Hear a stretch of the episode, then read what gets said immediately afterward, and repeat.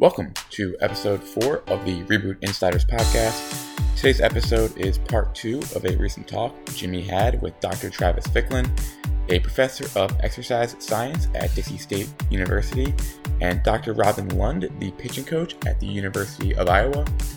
Among other things, the three focus on injury risk, the transfer of momentum, and motor learning programs. So please enjoy Jimmy's conversation with Travis and Robin.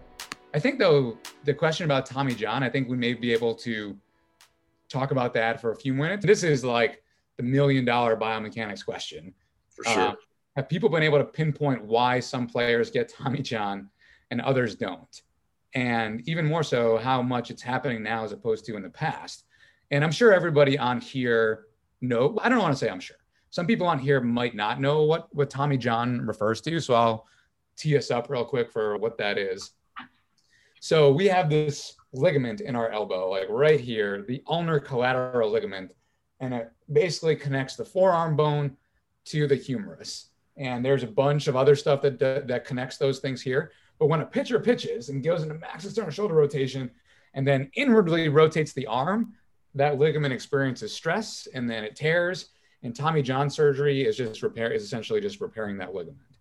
So I don't know if people, well, I'll wait to give my thoughts. I'm curious, Robin or Travis, how do you feel about have people answer the Tommy John injury? I think it's multifactorial and and I think for each guy it's different. I think things like just mechanical efficiency, I think plays a role in it. How stressful. I know some guys can throw 95 with 70 newton meters of you know, mm-hmm. torque mm-hmm. and other guys will throw the same speed and it'll be in, you know, triple digits. And then I know workload can be an issue with that if guys don't ramp up properly and, and overload those tissues and things get really tired and then things aren't firing. And then now the, the ligaments got to take all the load and it can be injured that way. And and I think just like performance in and of itself, like harder throwers, you've seen some of that work, right? Where they compare two groups, one group of pitchers that have had Tommy John and the other group that hasn't, and they compare their how hard they throw, and the group that was injured on average throws two to three mile an hour harder than the other group. So I think there's a lot of things that go into it, and it's multifactorial. And I, I hope we answered this question, but I'm not holding my breath. I think it's a tricky. I think it's a tricky question. Yeah, I, I think theoretically, I think theoretically we understand. Oh, sure, mechanisms. Uh, the factors, right? It's just such a hard thing to prove in a statistical sense, because even though it feels like there are a ton of Tommy John surgeries, from a statistical standpoint, it's not that big of a sample size. And also, it's really hard to understand all the other variables. So, generally, when we're trying to do some type of statistical analysis, we need one outcome variable. Did this person get Tommy John or not? But at the same time, yes or no, yes or no over the course of their entire career, or yes or no tomorrow. So, first of all, like the when is a really important piece of that. And then, like Robin was talking about, there are a bunch of other factors that theoretically we believe contribute. One of them, I'm sure, I mean, just a fact of physics. You apply more force to something, it stretches more, it's more likely to break. So we apply more force to the UCL, it's more likely to break. And theoretically, people talk about that a lot. But then that doesn't account for like how strong is your UCL? And is the strength of your UCL different from someone else's? Then we also have a bunch of muscles that cross over here. How strong are your muscles compared to somebody else's? How turned on are your muscles compared to somebody else's? Then also, people don't talk about this very much, but what direction is your arm accelerating in? There's just so many different factors here. And also the amount of time, right? Like Travis was talking about impulse, right? So people often, when they analyze a UCL tear, they just look at the peak force. But if you look at a bunch of research about what causes injury, it's not really peak. It is peak, but it's also the rate of the force being applied. It's the distance of the stretch. So I think like theoretically, we can point to a thousand different factors that, that contribute to someone needing Tommy John. And I think theoretically, we can be very confident that those things cause Tommy John. But does that mean that we can predict who's going to have it? No, because it's really hard to measure all of those things in somebody. Yeah, I don't think. Yeah, I'm glad you said that. I also don't know we want to mitigate injury risk, but mm-hmm. you got to remember that some of the things that lead to really good performance, like one of my one of my favorite variables is rate of force production. So a very yeah, athletic, right. powerful person not only can generate big forces, but can do it in very short periods of time, and it's dependent upon things like muscle fiber twitch yeah. characteristics and so on and so forth, but also activation. I'm glad you said you know how turned on are the muscles? Because right. sometimes it's not a question of strength it's a question of activation. Yeah right definitely. And but that but a really high rate of force development is also going to be associated with a high rate of loading on those viscoelastic structures and it's the rate of loading that's you, just uh, as, can you explain viscoelastic elastic structure. Dang it I thought I'd slip that one in. Yeah, so viscoelastic just means that the stiffness of the structure is dependent partially on how fast you stretch it. So if you think of silly putty, which if you stretch it really, not saying that UCLs are silly putty, but if you think of silly putty and you pull it slowly, it just it stretches. But if you pull it really fast, the tension gets so high that it just breaks. And that's a little bit like a viscoelastic structure. When you stretch a UCL really fast, that's more dangerous to it than if you put the same load on it but apply it slowly. And so if you are a pitcher who is capable of high rates of force development, which is going to be all of the guys that Robin coaches, anybody at that level and above is going to be like that. They're also making high rates of of loading on those structures. And so you've got those pitchers are going to have to develop tolerance for those loads. Just like any other biological tissue, they can respond favorably to training loads and, and become stronger but then there's some things you can't control. Like what if the cross sectional area of mine is just smaller than it is for robin? He and i go out and throw the same pitch same mechanics same everything. I rupture mine he doesn't. That was who's that on? Who's to blame for that I don't think you can. It is so multifactorial and, and, and there's just so many things that are slightly outside of control. But that said, a certain amount of Robin's job and all of our jobs is trying to figure out what might mitigate that risk the best that we possibly can. But I don't think you can do it without some risk. Yeah, yeah, it's really interesting. Like people have tended to focus on two things. I think because they're the easiest to measure. I think people tend to focus on things that are easy to measure. People right. tend to focus on easy. I'm going to put easy in quotes, but the peak force and then the the amount of pitches you throw in a year or the amount of innings you throw in a year. Yep. And yeah, like we just talked about, if you only try to control those two things, there's a thousand other things that you're missing. And I think also something that people have talked about is when you focus too much on, and to your point, Travis, about like things adapting and things can grow and change. If you there's a danger in like limiting pitches and development too much. If you limit somebody too much and they don't get a chance to adapt for like newer and greater loads. Like people tend to if they if there's if injuries occur, people tend to pull back. But really maybe you want to inch forward a little bit so you can actually create the adaptation you need because we all want starting pitchers to throw 250 innings a year. We want people to, you know, last the whole season but then we try to get them to do that by having them throw less. I don't know. I think like it's more about modulating the load than limiting it. I don't know. People tend to focus on these things that we're missing, I think, so many other things. Yeah, you got to build. We're in the middle of that right now. Like yeah. we open up in two weeks, and it's a grind because mentally, Mm-hmm. Guys are over it. They're they've been thrown to the hit. First of all, like you, we built them up in bullpens to a point where they've never thrown that many pitches before without hitters. That's hard for them to get through. Yeah. Um, they got to get through it. And then, but you don't do it all. You don't eat the set all 76er in, in one bite. You got to eat them. You got to eat, take it lots of little bites. And so we add about 10 to 15 pitches per week. And we tell our guys to hold mm-hmm. everything else stable. So we use the Motus sleeve. All of our guys use the sleeve and we use that to help us keep our workload constant six days of the week. And then the seventh day week, when we throw our live set, that's when we add pitches and, and we can monitor some of those things like acute chronic ratio and things that we don't have to get into the weeds on that because some yeah. people agree with it, but it, it just provides us with some a way to get guys built up relatively safely. We got a few more questions. How can you describe the difference between energy transfer versus momentum transfer? Oh, I think that we can chat about this for a few minutes. Travis, do you want to try and kick us off since this is in your wheelhouse? Yeah, I love this question. Energy and momentum. I think a lot of people, I think a lot of people out there that when they hear these terms energy and they hear momentum, I think they interchange them mentally. And and that, I'm just basing that on how I hear people speak. They'll talk about how they built up all those this momentum and then they transferred energy to the that statement is true. They built up momentum and they transferred energy, but I think sometimes people are interchanging them in, in their mind. And there's important differences. Um, the primary one. Actually, sorry, sorry to interrupt, Travis, but you, would you mind like taking a quick step back and saying like why we even care about analyzing this transfer? Yeah, ab- absolutely. We probably all use terminology like kinetic chains and, and so on and so forth. And, and you touched on this earlier. The only source of external impulse that you have is the ground.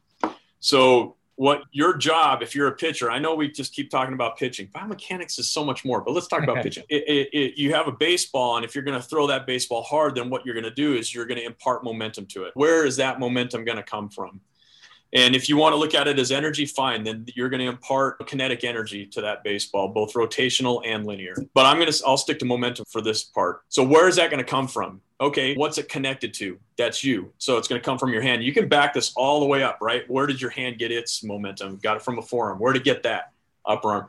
And we can trace it all the way through the trunk, all the way back to the ground. And the only thing that the pitcher is touching that can cause a change in momentum is the ground. And so, therefore, the interaction with the ground is going to generate momentum in the body at large. Okay. So, if you want to just really super simplify it, you're going to take something that's very massive, which is a human body, and you're going to cause momentum in it. And ma- momentum is mass times velocity. Let's just keep it simple like that for right now. All right body has a lot of mass and small velocity. If you could somehow squeeze all of that momentum into a baseball, which has a small mass, to satisfy laws of physics, it's going to have a huge velocity. In a nutshell, that's what a pitcher's doing. The problem is, or not the problem, but the challenge, or the, yeah, we'll call it a challenge, is that the body is not rigid, it's multi segmental, and you generate momentum at the ground, and then you somehow have to transfer that momentum through the lower extremity, through the trunk, out eventually to a pitching arm. And there's links all along the way, and those links are joints. And those are opportunities to lose momentum in that transfer. And so the more efficient you are, the better you are at taking that momentum from your body and squeezing it into the baseball, if you want to think of it that way. So that's a momentum analysis and it's similar to an energy analysis, right? As you interact with the ground, you will cause energy in the body, energy of movement and that energy can also be transferred and, and tracked through segments of the body. So both have some both have a lot of you both those analyses have utility in terms of tracking where the oomph that you started with the ground how you got the oomph into the baseball. And so they're both good that way. The primary difference to me is whether or not one of them has direction. So momentum is what we would call a vector quantity so it has direction and energy is what's called a scalar quantity. It doesn't have direction. So I, I know people rely on both analyses, and I'm going to say that both have a lot of utility. I really prefer the momentum analysis because of directionality. Yeah, yeah, yeah. So I'll just I'll piggyback on that real quick. I think energy and momentum are very related concepts. Like momentum is mass times velocity, energy is mass times velocity squared. So they're very similar concepts. But the thing about energy that makes it a little trickier to analyze is energy has many forms. There's chemical energy, there's heat energy, there's gravitational potential energy.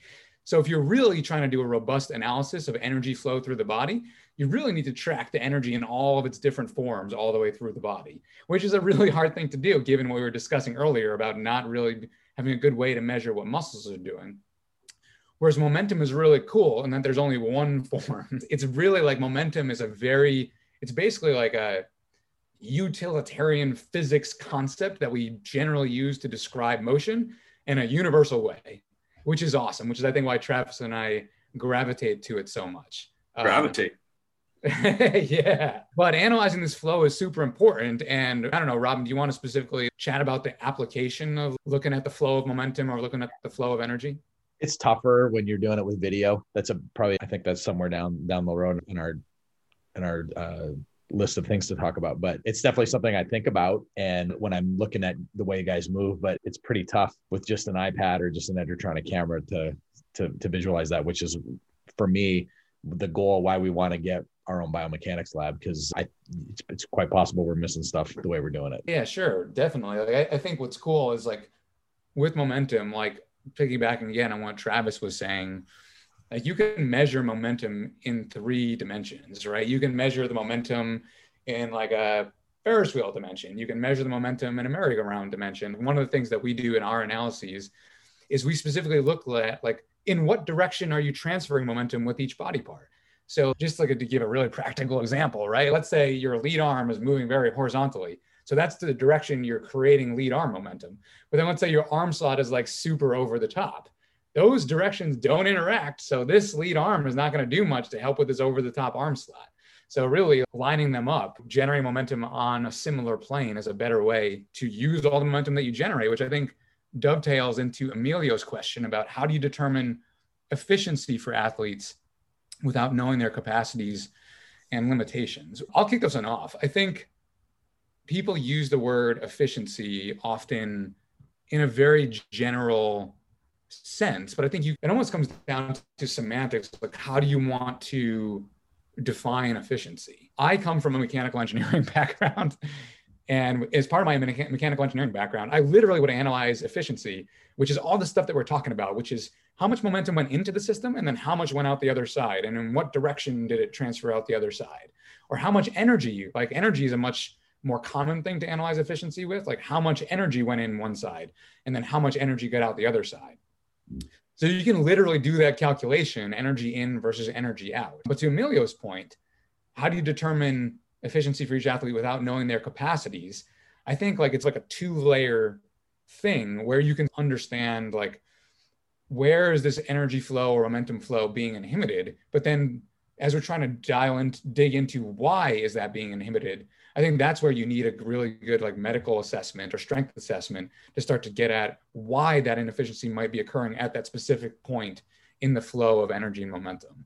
And i don't know like robin is that a part of your process with your players is like looking at their capacities and doing assessments? When we finally like so the way we do our biomechanical assessment we do qualitatively. We break the movement down into about six or seven different chunks and we make uh, shortened videos and then we just play those on a loop and you watch that just the load the hip load over and over and then bang things start popping out. And once we decide what is the one thing that we're going to work on with a particular guy that's when we dig into our assessment that we did with our athletic trainer and a physical therapist. And just a full body looking at all the mobility issues control issues imbalances. We look at strength and we've got we do our force plate stuff and all that kind of stuff. And we'll start digging in there to see if there's anything in any red flags in there that could potentially be linked to this particular yeah.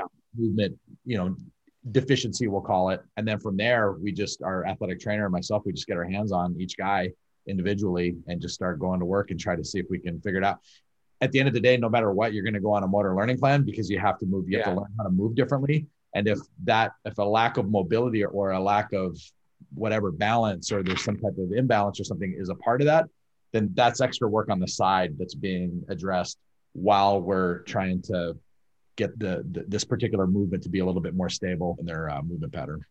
Yeah, all totally makes sense. So, so like getting back to I think the broader topic, I think you can analyze efficiency from a very like literal mechanical standpoint, but then efficiency in the sense of is this athlete getting the most out of their own body? I think that's where the assessments and that comes in. So you almost have two layers here. Efficiency gets used on the in, in, with the arm a lot, and I use it yeah. this way too, just because it's how coaches talk. Yeah, I'm not appropriate, but like an efficient arm path. Okay, so what for me, what that would mean is I got two guys that throw 90 Mm-hmm. One guy is really high stress and another guy is really low stress. I don't know if efficiency is the right way to do it, but that's how efficiency is used in the baseball world with coaches. Yeah. One is that's an inefficient arm path if it's high stress with relatively low velocity. You know, I'm not yeah, sure. totally makes sense. Yeah. Um, I think that's a really cool practical definition. If you can stick numbers on it, it's like Jimmy said, there's literally mathematical formulas for calculating it, but what good does that do anybody if you don't have some way to operationalize it? Yeah, and actually, this is a little bit of a going back to momentum and energy, but something that I just thought of that I wanted to mention because I think it's really important because we skipped over the the typical biomechanical analysis approach and we went straight to our bread and butter, which is energy and momentum analysis. One thing I want to point out about energy and momentum in both equations, you have m, which is mass. And I think that is such an important thing to include in this analysis. A typical biomechanical analysis will look at angular velocities, right? The angular velocity of the pelvis, the angular velocity of the shoulders. But what's really missing is like how big are each of those things? The arm, like, and Travis, you were touching on this, but I guess I'm just like bringing it back to this. The hand can move faster just because it's smaller. than the torso. So if we want to analyze what is the athlete actually doing from the torso to the hand, it helps to have them on the same scale, which means you essentially scale them by how big they are. Uh, Harold asks, I think this is a great question. Let me see if I can summarize. Coming from someone who had endured Tommy John, I know there are things on the market that measure torque on the UCL. How do we know all torque is created equal? I think we touched on this, but I think we can answer this very specifically. I think he's asking is all torque on the UCL created equal? Like 75 newton meters of torque measured by Motus is for one pitcher, is that the same as 75 newton meters of torque on another pitcher measured in a lab? Is that the same when their form is potentially in a different position? I think he specifically asked, can the UCL handle different loads with the form in different positions? So basically, is all UCL torque created equal? I think is a good way to summarize it. It's a good question. I've know of, I know, I know people. I've talked to a lot of pitchers and pitchers. There's quite a few pitchers out there that have had Tommy John, and and I ask that question. I'll ask them, was it a fat? What were you throwing? And it's usually a fastball or curveball. I've it's those are the two yeah. that I don't hear. I don't hear change ups. but I wonder when you're pronated versus mm-hmm. this, that changes the length of that flexor pronator mass. Yeah. And is it going to be as with the muscle mechanics? And if, if it's a little bit shorter, a little bit longer, its ability to, that's a great question. I'm sure it's got to be a part of the problem for sure. Yeah. I think like people tend to say torque on the UCL. But yeah. what we're really what, what we're really saying is like torque around the elbow. We really have no idea what is experienced by the UCL. And really it's a matter of exactly what we were getting at is how are those forces distributed among all of the structures of the elbow. And like you were saying, like the posture of the forearm, like you can even feel it changes the lengths of those muscles and changes your capacity to turn those on, muscles on and use those muscles. And people don't even think about it, but the UCL actually changes length, like with the position of your elbow. So the right. position of your elbow and the position forearm can determine a bunch or can change a bunch of things about how force is distributed in your elbow. So to answer Harold's question, no, all UCL torque is not, or UCL torque is not created equal. And I will also add that this kind of gets back to what we were talking about the last Reboot Insiders seminar, right? Okay, someone gives you this measurement of torque, but that's all it is a measurement. What they're not telling you is like, how did they get that measurement? So typically you're measuring the position of something over time, right? And then you have to do a bunch of fancy math to get the acceleration of that thing.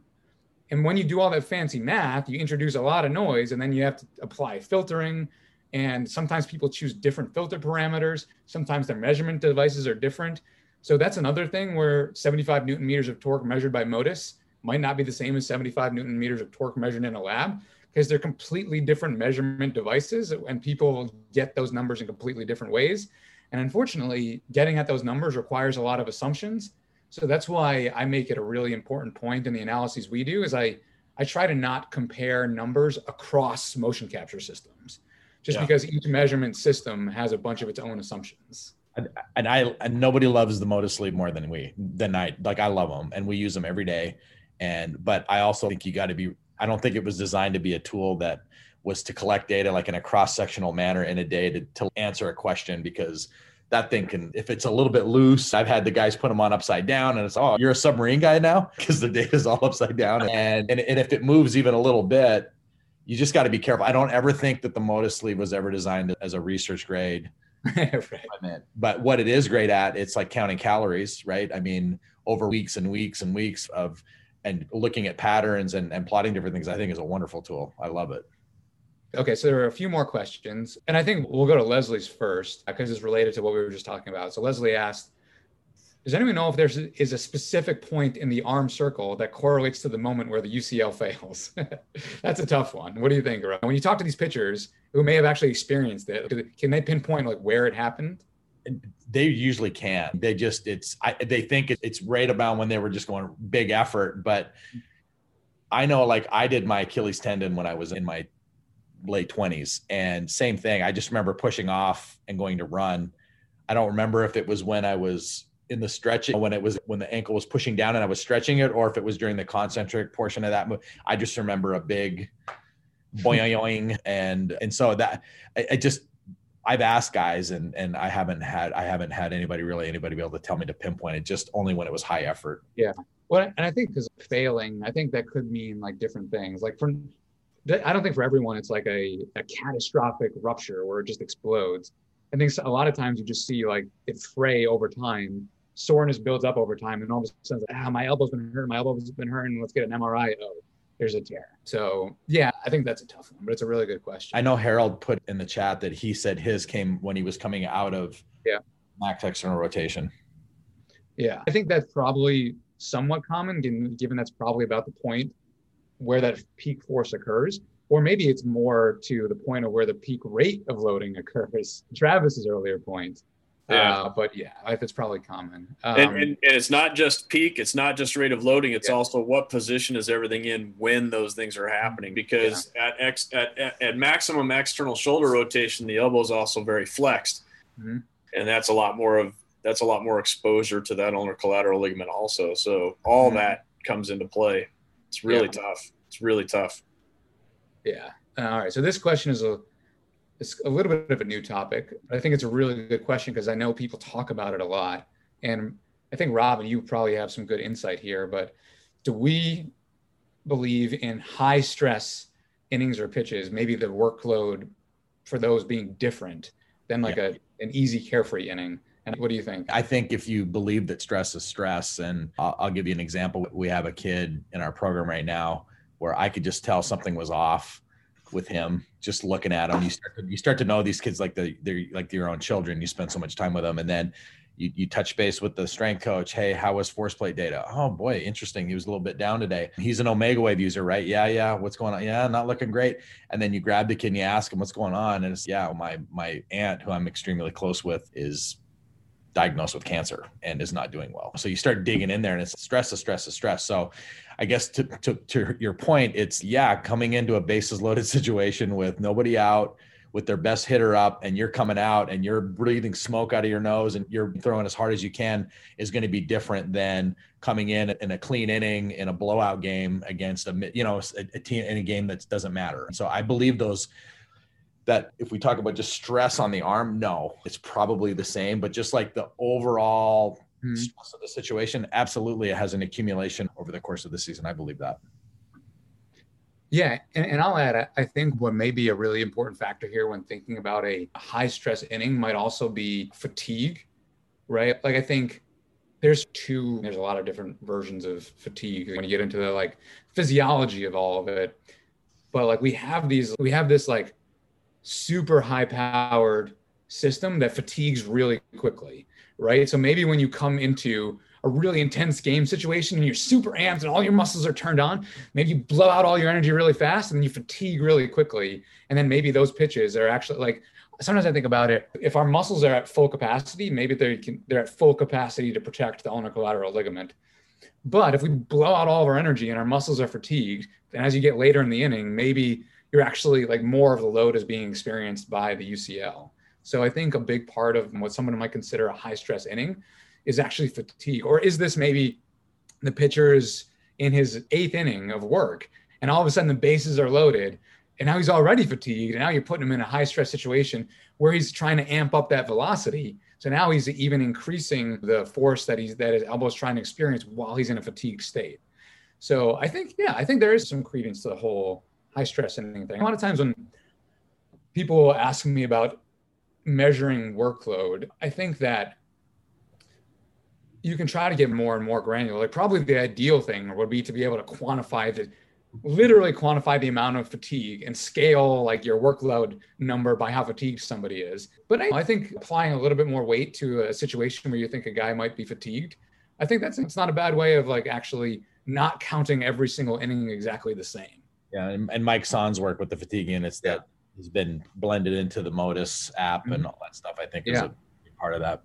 That's right.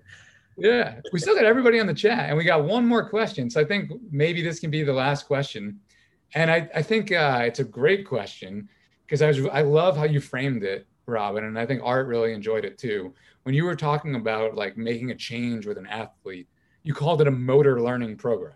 Yeah, yeah. And uh, maybe you can just like give a little bit more context for what you meant there. The history between that was coaching my daughter when I was uh, still a professor. My daughter's a little softball player and trying to help her run faster and doing a ton of research and basically hey, you need to do this, you need to do this a little bit better. You talk about biomechanics as the what and the why. What biomechanics never tells us is the, how do we get there, like the roadmap to actually get somebody to change. And so I started really getting into the motor learning literature because I avoided those classes like the plague when I doctoral student. I never took one motor development or one motor learning class all through my master's degree and PhD. And so I was really second guessing that. But anyway, yeah, to answer Art's question, it's I call them motor learning programs where basically it's just a really targeted approach to help guys change the way they move and lots of variability, lots of different drills. We switch things out, different cueing strategies, internal cueing, external cueing, implicit, all.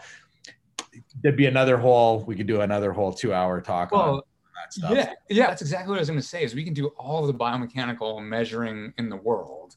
Yeah. But unless like the athlete can apply the stuff that we're trying to do, it doesn't matter. And there are awesome resources for like how people learn and especially learning like complex movements versus simple movements and i do think it's really awesome that that you think about that stuff robin because i don't think it's a skill set that a lot of coaches have and it's but it's so important to really understand how people learn stuff i think the most important thing for me is like when we're working on these things it's the, the is to not jump ship like we've all and i did this as a young coach too you get a kid and you're like hey we're going to make this change and then you're eight days into it, or maybe even two days in, or maybe even 30 minutes into it, mm-hmm. and you're like, that didn't work. Let's try this now. And then pretty soon you, you look, you get into this at about eight different strategies later, and this kid's movement is like a Frankenstein monster of all the different things that you've thrown at him from a cueing standpoint. And everybody's frustrated. Like you think the kid's uncoachable and the kid thinks you're clueless and you're both wrong. And what, what ends up